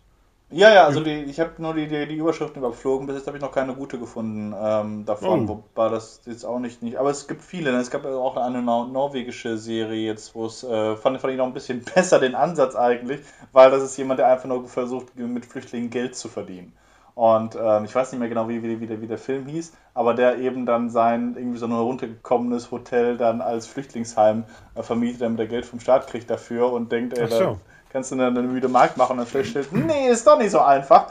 Äh, gab eine witzige Szene im Trailer, wo, wo, wo er versucht, die Leute zu verteilen. Dann rauskam, wer alles mit wem nicht zusammenwohnen will. oh. Aber da frage ich mich wieder, ähm, um, um zurückzukommen zu den Produktionen und ähm, Förderungen, muss man denn jetzt die Themen einbauen, damit die dann auch gefördert werden, jetzt in Deutschland in dem Falle? Weil ich kriege nur noch solche Projekte irgendwie mit. Das heißt, wenn wir zufällig was anderes jetzt vorschlagen würden, würden wir abgelehnt werden, weil jemand anders mit einem aktuelleren Thema ähm, zur Förderung gelangt. Und das ist eigentlich nicht Sinn der Sache, oder? Ich glaube, die Wahrscheinlichkeit ist groß, dass der Fall ist. Also das ist meine Erfahrung auch mit den, mit den Förderinstitutionen, dass äh, ähm, eben, ich habe ja erzählt, dass ich diesen großartigen Kurs gemacht habe bei Silvia Echerenska und die wo sie die ganzen Förderungen äh, aufgelistet hat mit den drei zuletzt geförderten Projekten. Und es war fast alles Dinge, die eine ganz klare Sozialrelevanz haben. Äh, direkt mhm. im, Tit im, Titel meistens schon. Ähm, alles Drama. Ähm, und ähm, ja, ich denke, man macht es sich damit so ein bisschen einfacher. Also wenn es einem nur über Förderungen geht, dann kommt man, glaube ich, mit dem krebskranken Neonazi aus Brandenburg besser durch, als wenn man beispielsweise eine ähm, äh, nur eine, eine, eine gute Geschichte über einen, ähm, ich weiß nicht, Action-Stuntman äh, erzählen will, der, der in einen Bankraub hinein in, verwickelt wird. Ähm, ja. das, und das hat natürlich, das, das muss man auch sagen, das hat, es ist nicht, nicht ausschließlich der Fall. Äh, äh, das geht auch nicht, aber ich, ich glaube, das hält, hängt eben sehr stark mit dem, damit zusammen, wie der deutsche Filmmarkt aufgebaut ist und dass du eben immer dass das nichts gemacht wird ohne staatliche Gelder. Ja. Und dass du es einfach leichter ist, ähm, eine ein sozial relevantes Thema in den vielen Konferenzen, die die Leute haben, Budgetkonferenzen äh, zu verteidigen, als eben eine, eine Geistergeschichte. Ja, ja, das stimmt, das stimmt. Das ist auch eine der, das kann ich den Leuten auch schwerlich vorwerfen, wenn du mit denen sprichst. Also es waren auch Leute zum, vom äh, Medienboard Berlin-Brandenburg da, zum mhm. Beispiel. Und was die auch gesagt haben, ich habe die auch direkt gefragt, die haben sich ganz stark für Genre ausgesprochen. Aha, aber ich finde, der Medienboard macht auch mehr als, ich sag mal, Hamburg oder ja. NRW oder sowas. Ja, ja, das stimmt. Genau. Und äh, da, das, da, da, besteht schon immer eine Offenheit. Ich meine, wie, inwieweit die fähig sind, das dann auch durchzuboxen, ja. das ist die nächste Frage. Und ähm, was auch an sich nicht schlimm wäre, weil man muss sagen, eigentlich ist staatliche Förderung genau dazu da, Projekte zu fördern, die sonst an der, an der, an der Kasse eigentlich keine Chance hätten, die irgendwo wichtig sind, die Qualität aufweisen, aber wo du genau weißt, da gehen vielleicht maximal 8000 Leute rein. Ja. Das Problem ist nur, dass eben niemand, es ist auch keine private Produktionsfirma, Geld in die Hand nimmt, wenn es keine Fonds gibt, die von staatlicher Seite kommen und da angezapft werden können. Und das verzerrt das gesamte Geschäft. Weil es dann, dann plötzlich eben nicht mehr darum geht, dass du ein Recoupment bekommst, indem du möglichst viele Leute erreichst, sondern es geht darum, dass du ähm, äh, die, die, die staatliche Förderung anzapfen kannst und dazu brauchst du einen Hebel, wie das gerade sozialpolitisch relevante Themen behandelt. Aber du hast ja das Genre angesprochen und da kommen wir ja langsam wieder zur Genrenale. Ich meine, wir nähern uns wirklich dem, auch dem, Moment, der Einreichtermin war schon? Äh, nein, der kommt jetzt. Also wir haben ah. gestern miteinander, haben, haben wir gesprochen über den äh, Pitch-Wettbewerb, den, den, äh, ja. den wir wieder machen. Ich habe jetzt äh, bekommen sogar Unterstützung von, von Christine Pepersack, eine Autorin aus äh, Köln. Und mhm. noch, noch äh, eine dritte Person im Bunde suchen wir gerade. Ähm, und die äh, und da werden wir auf jeden Fall den, den Pitch-Wettbewerb haben. Wir, wir, überlegen jetzt gerade noch, was wir, wie wir den anders aufziehen werden, weil er wahrscheinlich nochmal ein Stückchen größer wird als letztes Mal. Und werden ähm, hatte ich mir aufgeschrieben. Also es wird vermutlich bis entweder Ende, bis, bis kurz vor ähm, kurz vor Dezember werden wir Einreichungen ähm, erlauben. Für, fürs Pitching jetzt, ne? Genau, genau. Da kann, was, kann was meinst du denn mit größer? Äh, größer, das war ja schon ziemlich groß letztes Mal. Was, was heißt denn noch größer? Ähm, In welche Richtung? Kann ich noch, noch, noch, noch nicht ganz genau ah, sagen, okay. weil wir da, da müssen wir schauen, wir haben jetzt wir haben mehrere Dinge uns überlegt. Wir, Paul Andexel, ähm, der mit Christoph äh, Slatnik ja das Ganze aus der Taufe gehoben hat und, und, und äh, also die Journale äh, und die leitet, ähm, wird, das, wird das gerne noch viel mehr so ein, ein, auch ein Film- und Ideenmarkt äh, dabei haben. Und Aha. Äh, die Leute, die, die gute Ideen haben, zusammenbringen mit den Leuten, die, die gute Ideen suchen. Ähm, aber inwieweit das jetzt ganz genau ablaufen wird, können wir nicht sagen, weil wir auch nicht zu viel versprechen wollen. Die Pläne sind da, wir, wir, wir, wir, wir, wir ähm, sitzen da auch äh, scharf dran, aber ich habe ich hab das auch gesagt, äh, dass, dass wir, wenn wir, wenn wir wirklich gute Ideen haben, ähm, dann müssen, dürfen wir die erst nach außen kommunizieren, wenn wir wissen, dass sie zustande kommen nichts, also klar, es wäre unglaublich enttäuschend, wenn wir den Leuten versprechen würden, dass, dass sie da die Möglichkeit haben, vor zum Beispiel einem Fach, also einem, einem, einem reinen Fachpublikum zu pitchen, ähm, und dann kriegen wir nicht genug Leute zusammen. Das stimmt. Äh, und deswegen müssen wir da, müssen wir so ein bisschen äh, vorsichtig sein. Es wird auf jeden Fall das äh, genau, genau sein wie letztes Jahr, dass wir eine offene Pitch-Veranstaltung haben und ähm, äh, mhm. wir werden wieder acht äh, Autoren haben, die auf der Bühne stehen werden und wahrscheinlich dann nochmal 30, die, äh, äh, die, die, mit ihren Projekten auf der Website ähm, äh, präsentiert werden. Ähm, ich würde gerne einen physischen Preis auch haben. Also äh, das ist sozusagen, dass das entweder die Jury oder jemand anders den, oder das Publikum, am liebsten wäre mehr das Publikum, aber da ist die Frage, wie organisiert man das vernünftig? Das, weil wir sind eine Publikumsveranstaltung und ich ja. finde, ultimativ ist auch nur das Publikum, was entscheiden kann, ob, ob eine Idee gut ist oder nicht. Äh, aber da ist die Frage, wie kannst du darüber abstimmen lassen? Aber ich würde auf jeden Fall gerne einen Gewinner aus diesen acht küren und ihm oder ihr irgendwie eine kleine eine kleine Trophäe oder eine Medaille oder eine Anstecknadel zukommen ja. lassen, dass man irgendetwas hat, weil ich weiß, ich habe hier, ich habe meinen, meinen allerersten Preis, den ich gewonnen habe, die Urkunde ist eine Urkunde bloß, aber die habe ich immer noch äh, hier in meinem Zimmer hängen und sie ist direkt in Sichtweite von meinem Schreibtisch. Und jedes Mal, ja. wenn, wenn ich das Gefühl habe, ich bin ein, ein Versager und ein Scharlatan und ich kann eh nichts, äh, dann fällt mir ein Blick da drauf und ich denke, doch, zumindest damals, einmal hast du was ge gekonnt. witzig, ich habe auch was hängen hier von so einem Wettbewerb. Das ist ja witzig. Ja. Ja, aber es ist so, es ist so. Das sind äh, eben Trophäen, egal wie groß oder wie klein. Ich meine, man bewertet es ja schlussendlich doch selber. Ja, ja, ja, absolut. Ähm, aber falls ihr irgendwie Hilfe braucht bei, dem, hm. bei, dem, bei der Genrenale, sagt Bescheid. Falls ich mhm. das tun kann, das finde ich immer spannend, so drumherum zu basteln oder. Ja. Mhm. Dankeschön, das, das, das kann, kann, gut sein, darauf, dass ich darauf zurückkommen werde. Oh, schön. wir müssen jetzt mal gucken. Wir haben, wie gesagt, jetzt ähm, äh, gestern angefangen, das Ganze zu planen und äh, wir hatten ja ursprünglich hatten wir äh, vorgab, sollte der dritte im Bunde Sebastian Fitzek sein. Woher kenne ich den Namen? Den kenne ich, den kenne ich. Moment. Sag Jetzt mal. googelst du, du googelst doch. Nee, nee, guck mal, ich, tippe, ich, tippe, ich tippe nicht.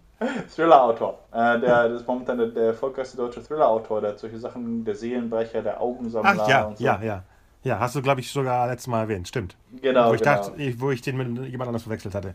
Ja, ja super. Ja. Genau. Ähm, als Fan vom letzten, vom letzten Pitching. Oh. Ja?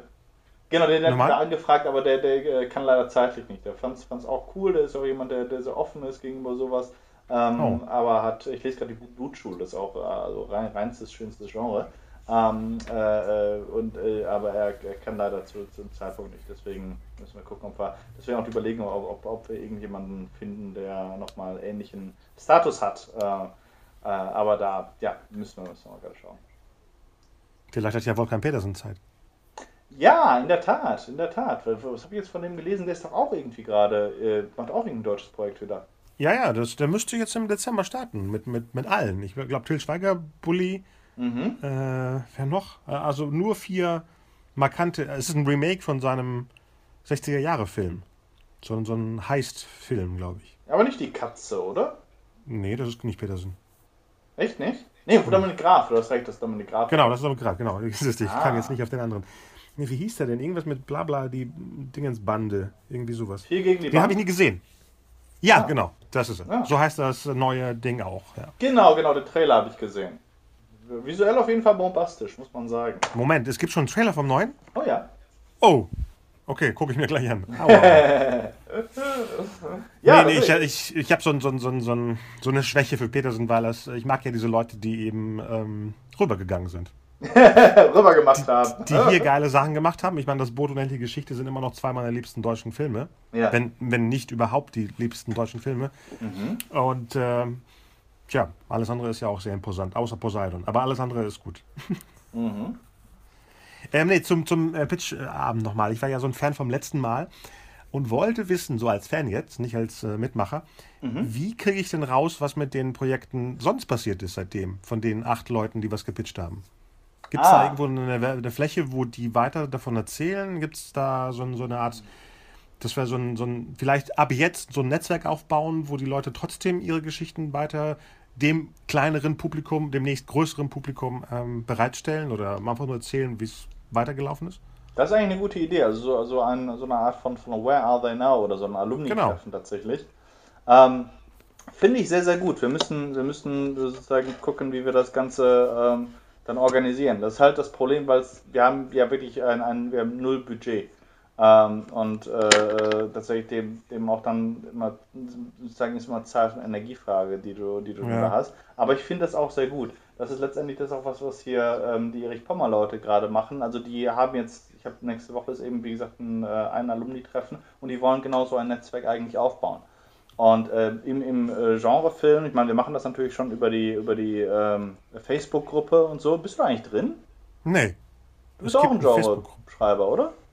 Ja. Ja, da müsstest du eigentlich auch mit rein. Also, also muss mal Huan Wu anschreiben.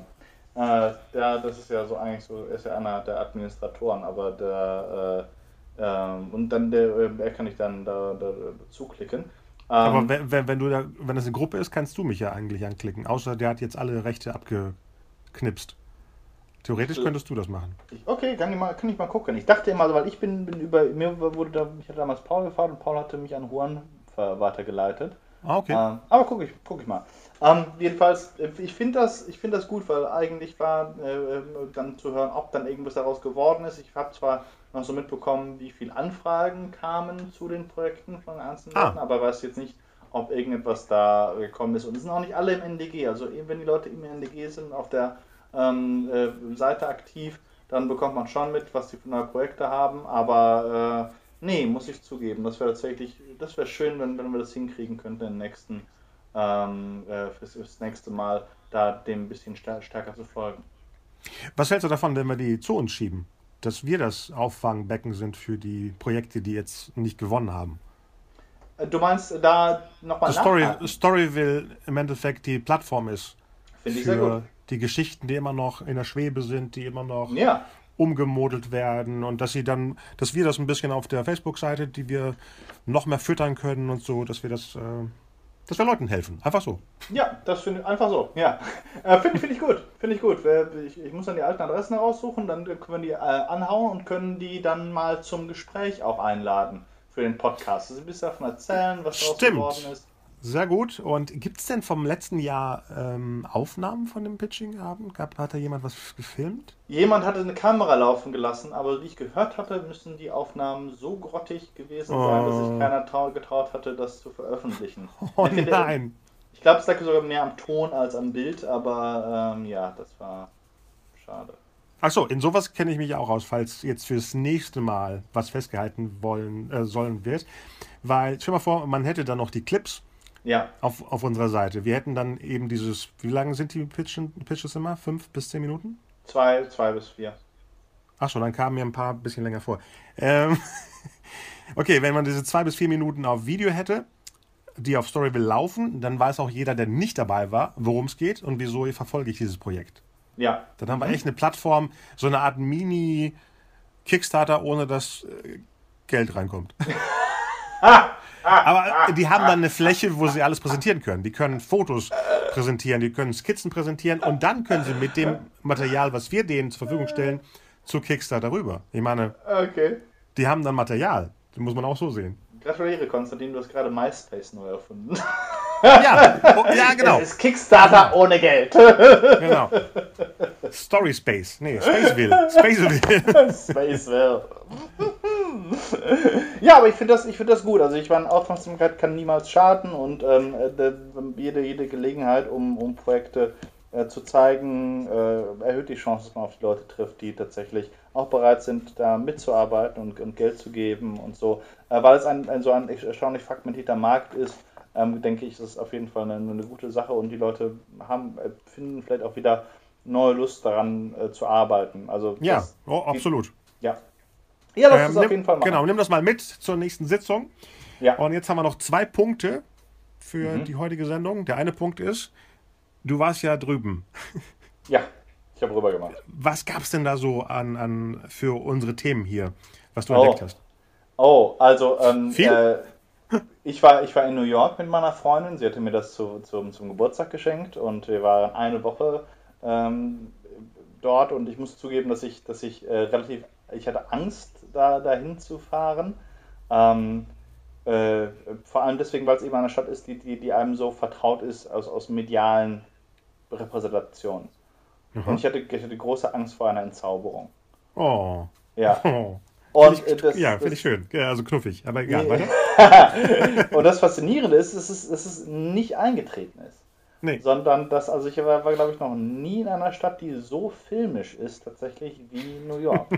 ähm, äh, ich habe mich auch nicht, nicht irgendwie schlecht gefühlt. Es war auch nicht so, man hatte auch keine totale Überwältigung, außer am Times Square. Das war schon ziemlich heftig. Ja, ja. Aber ansonsten ähm, war es einfach faszinierend und so vieles, also ich, allein mein erster Cop, also es, wir haben zuerst in, in, in, in Brooklyn gewohnt, in einem Stadtteil namens Williamsburg. Und Oh, äh, das ist ja in der Nähe, wo ich gewohnt habe. Das ist ja cool. Habt ihr cool. Fotos von der Ecke? Ich will mal sehen, wie die zurzeit aussieht. Ähm, ähm, ja, nicht so viele, nicht, nicht so viele Landschaftsaufnahmen leider. Äh, nur Okay. so äh, von der Williamsburg Bridge viel und von äh, Manhattan, dass man eben über den Fluss rüber sehen konnte. Ja, genau, genau. Oh, wie cool. Schön. Ja, äh, das war aber sehr, auch sehr spannend, weil so der, der, der der- in dem wir waren, das war so sehr, ähm, war sehr international geprägt. Wir hatten da, wir sind, kommen sehr unheimlich schnell mit den Leuten ins Gespräch, äh, auch den Verkäufern in den Geschäften und, und Eri hat da eine Dänin kennengelernt, die mit dem Green Card Programm da rübergekommen war. und äh, eine Israelin, die, die vor ein paar Jahren aus Tel Aviv dahin gezogen ist und so und auch viele, also so, so viele ähm, Kunsthandwerker und Studenten und so, in Brooklyn halt, hat das sehr an, äh, an, an, an Prenzlauer Berg erinnert, muss ich zugeben. Absolut, ja. Ähm, und, dann, äh, und dann sind wir aber, als wir dann umgezogen sind, weil die letzten fünf Tage waren wir im Barrio, in, in Spanish Harlem, haben wir da gelebt. Ui. Ui. Äh, und es ist, ist ehemals gefährliche Gegend, die mittlerweile gentrifiziert ist ähm, mhm. und deswegen auch noch bezahlbare Mieten hat. Äh, und äh, auch, auch ganz toll ist eher wie Neukölln. Äh, ähm, äh, also wir haben uns eigentlich in beiden Stadtteilen sehr, sehr wohl gefühlt. Ähm, und äh, die, das, aber äh, als wir nämlich da hingegangen sind, sind wir, mussten, haben, mussten erstmal die, die, die versteckte U-Bahn finden und sind dann über den Broadway gekommen. Der Broadway zieht sich auch wirklich komplett durch, durch Manhattan. Ja, ähm, oh ja. Und wir sind dann, der, der Broadway ist eine, so eine unbekannte Grenze, also unsichtbare Grenze weil direkt dahinter begann so ein chassidisches Viertel. Also mhm. äh, jüdisch-orthodoxes Viertel, während du eben äh, auf unserer Seite sozusagen hauptsächlich so, so die jungen Leute aus aller Herren Länder hattest, mhm. äh, war eben dahinter war, war, so, war so ganz streng konservatives Judentum mit, ähm, mit, mit Pays, also Schläfenlocken, alle dunkel gekleidet und so. Äh, äh, also nochmal eine ganz andere Welt. Also das, das hattest du auch da und das äh, war einer von den wenigen Bereichen, wo du wirklich so das Gefühl hattest von so einer, von einer selbstgewählten Segregation.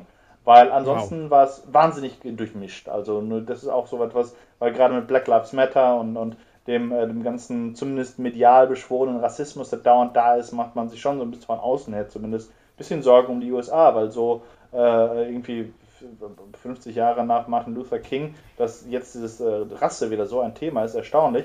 Aber auch in der Hinsicht war New York sehr beruhigend, weil du ganz, ganz selten mal Gruppen gesehen hast, die nicht gemischt waren. Du hattest immer, du hattest gemischte Pärchen, du, du, du, du hattest äh, gemischte Freundeskreise und sowas. Es war alles ein, ein, ein, ein großer Salat eigentlich. Ja, das ist passiert, wenn man den Medien glaubt. Und ich meine jetzt nicht unsere Dinge, also nicht Film und Serie, sondern allen anderen Sachen, die im Fernsehen ja. so laufen. Das ist gefährlich. Ja. Und die nutzen diese Gefährlichkeit immer mehr und deswegen versuche ich ja irgendwie, wenn, wenn du die Themen auffängst wie Flüchtlinge und Terror, so ein bisschen runterzudrehen, weil im Endeffekt spuckt man den Leuten noch mehr Material hinzu. und das ist ja das Gefährliche. Ich habe ja früher nur so Ideen gehabt und jetzt die letzten zehn Jahre denke ich so, nee, ihr macht selber eure Katastrophenfilme. Jeden Tag, alle paar Sekunden im Fernsehen. Äh, ja. Ich möchte was anderes bieten. So. Aber finde ich schön, dass du eben New York aus der, von der Sicht aus gesehen hast, weil ich verbinde ja immer Berlin, Hamburg, London, New York, das sind für mich, oder LA auch in dem Fall, äh, Städte, wo ich mich wohlfühle, weil alle da sind. Und mhm. im Endeffekt sind wir ja alle auf einem Planeten. Und es ist doch schöner, wenn der Planet immer kleinere Dörfer hat, wo alle da sind. Ja. Mhm. Und New York fällt da komplett in diese, in diese Liga rein. Paris ist auch so ein Beispiel. Mhm. Absolut, äh, das ja. war, war wirklich faszinierend. Das war auch eine Sache, die mir in der Metro nämlich aufgefallen ist. Also die, die New Yorker Metro ist auch so ein fantastisches Sammelsurium. Und du mhm. hast noch viel stärker als in Berlin hast du. Berlin ist auch gut in, in der Hinsicht, aber New York ist nochmal eine ganz andere Klasse. Jeder einzelne Mensch ist eine Geschichte. Du guckst die oh, Menschen ja. an und du siehst einen Film vor dir. Du könntest über jeden einzelnen von ihnen irgendwas machen. Es ist so viel, so geballte Individualität habe ich wirklich noch nie äh, erlebt. Und so meine Lieblingsstrecke gab es da eine von, ich glaube, Linie 6 war das, die so ganz, so eine Minute lang parallel fährt zu einem anderen Zug. Und dann kannst du noch mal in das Abteil reingucken und es war, es war alles äh, absolut, absolut herrlich, absolut faszinierend. Du als Autor guckst die Leute an, guckst dich nur um ja. und plötzlich fängt es an zu rattern und du, du hast die ganzen Geschichten und das, was du real vor dir siehst, wie du Amerika erlebt hast, verbindet sich mit, dem, mit all dem, was du auch medial über ähm, ähm, ähm New York weißt. Mit, mit, ja. äh, von Ein Mann sieht rot bis, äh, bis, bis zu Goodfellas oder Jessica Jones und so. Alles wird so eine Mischung. Und sehr häufig sind die Menschen sind Wirklich, so filmisch. Du hältst es für Übertreibungen, aber nein. Als wir nämlich äh, da an, an dem, ähm, aus dem rassistischen Viertel raus sind und äh, neben so, also ist auch schön, weil das noch sehr, sehr deutsch geprägt ist. Also viele ähm, äh, deutschsprachige Läden und, und Hutmacher und, und, und alles Mögliche. Ähm, dann sind wir nämlich da, haben wir, äh, sind wir in die U-Bahn gestiegen und als ich gerade dabei war, den Koffer hochzuheben, äh, kam dann, kam habe ich meine ersten beiden amerikanischen Detectives gesehen. Hui. Und die sahen eins zu eins aus wie aus Law and Order. Also genauso, wie man sie sich vorstellen würde. Äh, beide sehr groß, massiv, also mit, mit so starkem Bauchansatz, aber kräftig. Also Leute, wo du, wo du siehst, da ist, da ist, vielleicht ein bisschen zu viel Masse, aber das meiste davon ist Muskeln. Ähm, äh, und, und die beiden, der, der eine hatte, war auch wirklich gekleidet wie aus Law and Order. Hattest, der eine war, war sehr modisch gekleidet, hatte so eine ähm, Schiebermütze auf mit, mit, so, mit so einem Muster und ich glaube noch eine Weste an, weil, weil so sah aus so ein bisschen ähm, ähm, ähm Latino-mäßig. Äh, und sein mhm. Kollege hatte, hatte, war, war, war ein bisschen legerer gekleidet, hatte ähm, so diesen NYPD Windbreaker an, ein bisschen wilde graue Locken ähm, und, und äh, die unterhielten sich auch in, in so sehr starkem ähm, New Yorker Dialekt, äh, mhm. sehr, sehr laut auch. Aber ich, ich guckte die an und erwartete jeden Moment, dass das laut oder düm, düm, kommt. Und zack sind wir im Gerichtssaal.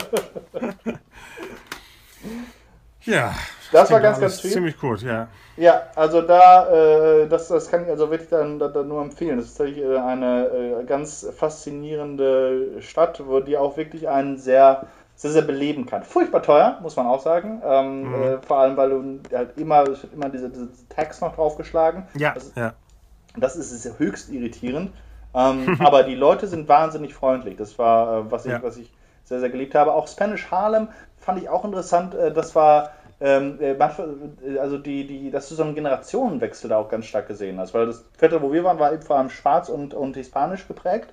Ähm, und da habe ich eine Sache bemerkt, die fand ich ganz interessant, und zwar eine bestimmte Generation von alten Männern. Ähm, mhm. Die hatten einen ganz besonderen Kleidungsstil. Also die mhm. war, sahen, sahen, sahen, sehr gut gekleidet aus, aber nicht, sozusagen nicht konservativ langweilig, sondern immer mit, mit einem besonderen Pfiff. Äh, aber nur, nur diese Generation, also ähm, äh, so die Männer oh, zwischen 70 und 80 würde ich, würde ich sie schätzen, äh, die immer so gute Kleidung mit, mit, mit ähm, anderen Sachen kombiniert. Den letzten, äh, weiß ich noch, den ich gesehen hatte, der hatte so einen äh, ähm, ähm, cremefarbenen Anzug an, äh, darunter eine gemusterte Strickweste, darunter ein, ich glaube, ein gelbes Hemd, äh, eine sehr schöne Sonnenbrille mit, mit goldenem Rand und einen äh, Lederhut. Mhm. Also so ein, ähm, hatte, wie, wie Formen wie, wie Anglerhüte eigentlich sind, aus schwarzem so. Leder. War so ein, so, ein, so ein Stilbruch eigentlich, aber hat total gepasst. Äh, und du, du, hast viele Leute von dieser Art gesehen. Männer, die offensichtlich viel Wert auf ihr Äußeres gelegt haben, viele Frauen auch, äh, aber bei, bei Frauen fällt es irgendwie nicht, nicht so sehr auf, weil es äh, häufiger der Fall ist. Aber ja. gerade bei dieser Generation Männern ähm, sehr stark, vor allem weil die ganzen jungen Männer nämlich alle identisch aussahen. Also die jungen Männer, also auch die wie Frauen. Wie hier wahrscheinlich. Bitte? Wie hier viele. Nee, noch, noch, noch schlimmer, weil die tragen alle schwarze Hoodies. Ach so. Auch Ui. da ist so das Klischee, dem da entsprochen. Eine Freundin von uns, die, die lange, jetzt lange Zeit in New York auch lebt, sagt, hat nämlich gesagt, sie hätte immer gedacht, dass diese, diese Kleidung, das wären so Thrift Store Sachen, so Sachen, die, die irgendwie so Hand-Me-Downs sind, gebrauchte Kleidung und sowas. Mhm. Aber nein, das sind eigene Marken, die sozusagen in der Bronx, in den Ghettos ähm, da entwickelt werden, die auch nicht, so. nicht günstig sind, die sehr teuer sind. Aber so oh. konntest du sehen, dass quasi jeder Schwarze äh, zwischen, zwischen, sagen wir mal, 15 äh, und 30 trug äh, schwarze T-Shirts mit irgendeinem Aufdruck und ähm, schwarze oder graue Hoodies. Mhm. So, so eine, eine, Armee. Und, und die Generationen davor, eben das waren welche, die, die ganz anders, also einen ganz anderen Stil pflegten. Falls du Fotos hast, die jetzt nicht privater Natur sind, kannst du die gerne auf die Storyville-Seite mit hochladen, falls irgendwas Markantes, Filmmäßiges zu sehen ist, weißt du? Ja, kann ich äh, mal. Falls du irgendwas entdeckt hast. Muss ja, ja nicht viel sein. Es war, es war alles wahnsinnig äh, filmisch. Also das war ähm, auch der Central Park natürlich, ähm, so, ja. so, so, viele wunderschöne magische Orte. Wir haben auch absichtlich versucht, wir haben kein Touri-Programm gemacht. Also Statue of Liberty haben wir nur von weitem gesehen. Wir waren auch auf keinem hohen Gebäude drauf das ist meinem Geiz geschuldet, 32, 32 Dollar pro Person, um aufs Rockefeller Center hochzukommen, leck mich doch. Ähm, äh, aber Bloß wir, wir, haben tatsächlich versucht, äh, so den, den, das, das normale Leben nachzufinden, so den Rhythmus ja. der Stadt und die Menschen, die da sind. Und auch das Vorteil stimmt, Amerikaner sind wahnsinnig freundlich, wahnsinnig ja. offen und äh, du findest so schnell da äh, ein offenes Ohr und Hilfe, wenn du es benötigst. Ähm, also fanden wir sehr toll. Wir hatten auch super Hosts. Ähm, ähm, Jack in, in Brooklyn äh, und ähm, äh, Luis und sein Ehemann in, äh, in Barrio. Äh, alles mhm. gro ganz großartige Leute, die, die uns da auch wirklich die Stadt nochmal ein Stück näher gebracht haben. Sehr gut. Und damit kommen wir zum letzten Thema und das ist eben unser, unsere Show äh, am Samstag. Mhm. Da sind wir auf der Tag, nee, das ist ja keine Messe. Das ist ein. Tag der Dramaturgie. Genau, aber nennt sich das? Ein. ein ähm, Treffen. Nee, wie nennt sich das denn? Ähm, Das, eine Messe? Nee, ist es eine Messe? ja, das ist eine Sekte. Die, äh, äh, die denken sich Geschichten aus und dann nerven sie andere Leute und sagen, äh, mach das mal, komm. Dreh das mal. Ja, jedenfalls äh, findet, findet das alle zwei Jahre. Nee, Moment. Ähm, es fand jedes Jahr statt und ich habe gehört, ab jetzt wird es jedes zweite Jahr stattfinden. Oh, okay. Also am Samstag ist der Tag der Dramaturgie ja. von der FEDRA, das ist der Verein. Vereinigung der Dramaturgen. Genau, so simpel. Und,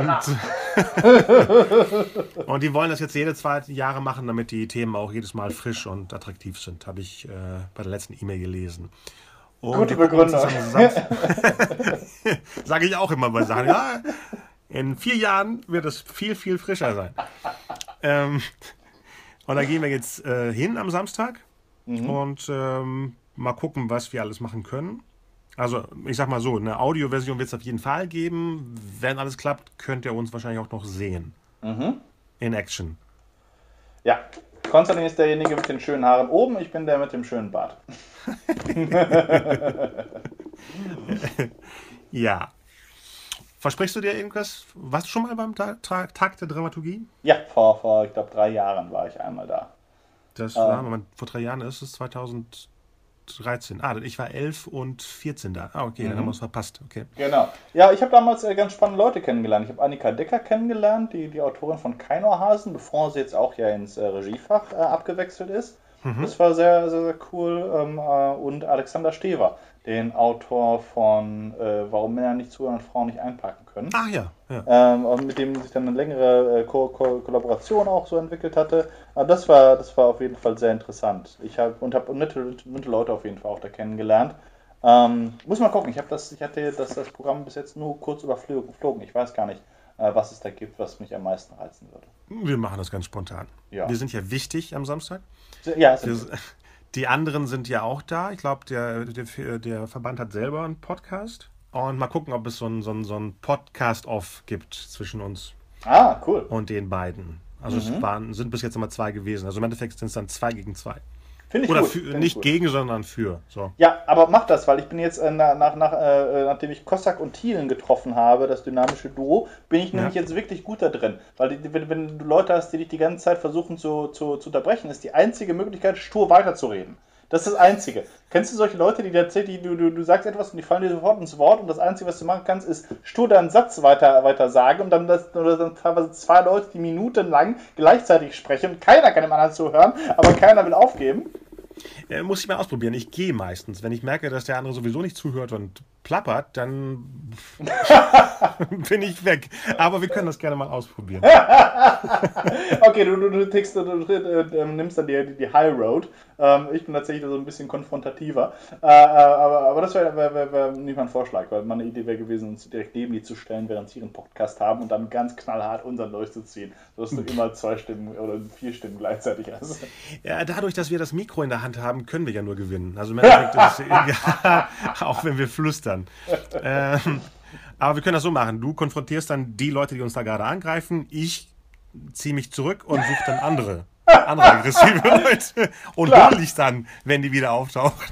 Ich kämpfe und du flüchtest. So gefällt mir das. Nee, ich suche dann andere, neue Feinde, so rum. Mein Nachname bedeutet übersetzt Kanonenfutter. Ja, das äh, wird spannend. Okay. Ja, ich freue mich auf jeden Fall drauf. Ich mich auch. Ähm, das war's für heute. Ich hoffe, das war kreuz und quer informativ.